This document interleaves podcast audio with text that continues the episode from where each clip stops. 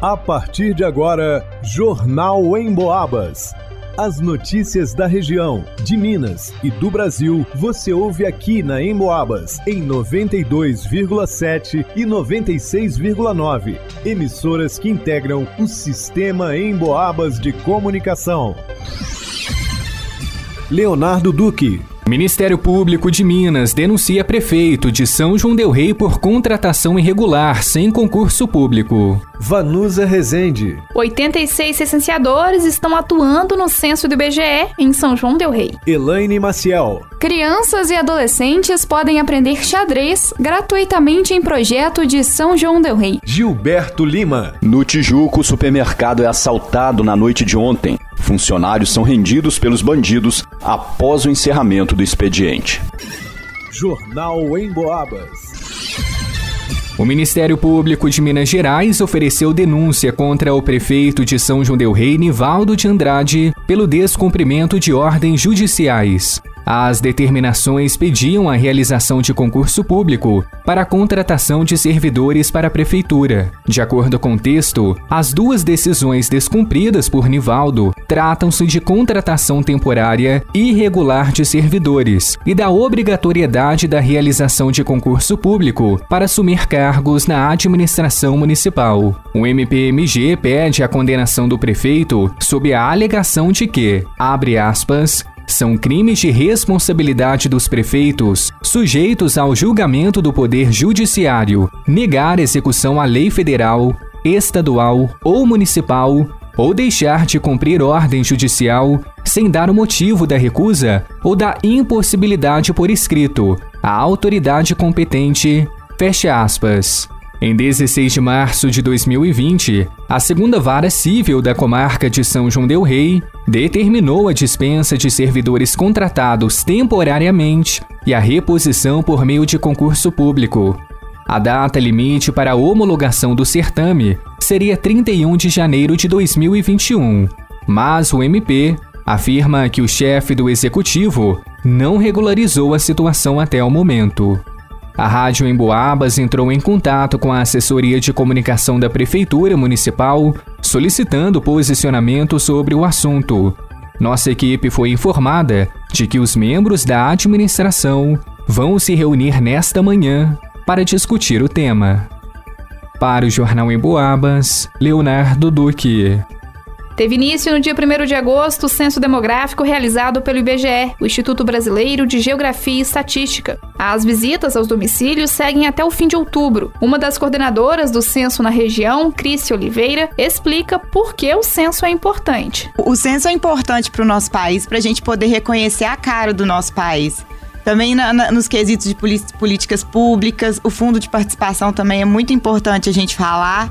E o censo desse ano, ele vai, eh, ele vai abranger o país inteiro. A gente tem a, a intenção de recensear cada pedacinho do Brasil e da nossa região. No entanto, recenseadores do IBGE de todo o país têm relatado um alto índice de recusa de moradores durante a pesquisa do censo, o que acaba comprometendo a pesquisa. Além de identificar a população por sexo e idade, o censo segue as recomendações da ONU para os questionários. De acordo com o Instituto, a pasta acrescenta ainda informações que são importantes para acompanhar a realidade brasileira. Assim como nas pesquisas anteriores, o IBGE vem aplicando dois questionários durante o período de levantamento: o básico e o ampliado. O questionário básico será feito com 190 milhões de pessoas no país, segundo estimativas do Instituto, e conta com 26 perguntas. Já o questionário ampliado será feito com 22 milhões de pessoas no Brasil e tem 77 questões. Como explica a coordenadora do censo em São João del Rei, Cris Oliveira. Nós temos dois questionários, um, questionário de amostra e um questionário básico.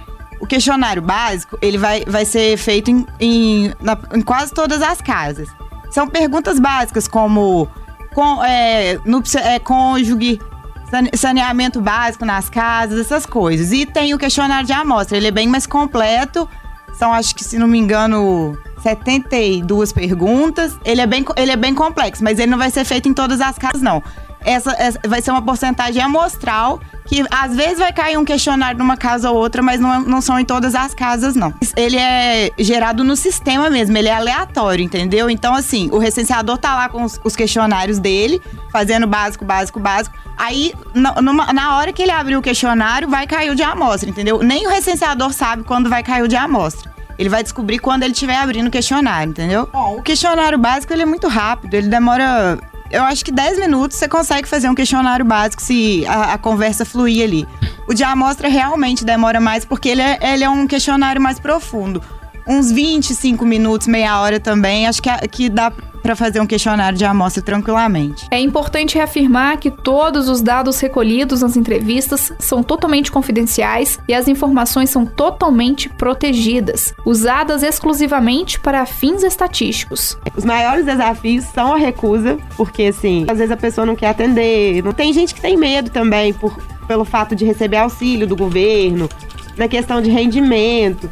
Então, às vezes, as pessoas recusam por causa disso. Então, vale a pena frisar aqui: o, no, o, nosso, o nosso trabalho não tem cruzamento fiscal. Ninguém quer A gente não quer saber seu rendimento para saber se você está ganhando a mais o governo, não tem nada disso. Nosso trabalho, ele, ele é ele tem fins estritamente estatísticos. A gente está aqui para ver o retrato da nossa população. Por exemplo, é um rendimento num bairro mais pobre, um rendimento num bairro mais rico. É tudo para a gente ter uma visão geral do município. Não tem nada a ver com cruzamento fiscal. Para evitar fraudes, os recenseadores estão sempre uniformizados com colete do IBGE, boné do censo, crachá de identificação e, além disso, é possível confirmar a identidade do agente do IBGE no site respondendo ao IBGE ou pelo telefone 0800 721 8181. Ambos constam no crachá do entrevistador, que também traz um QR Code que leva à área de identificação no site. Para realizar a confirmação, o cidadão deve fornecer o nome, matrícula ou CPF do recenseador.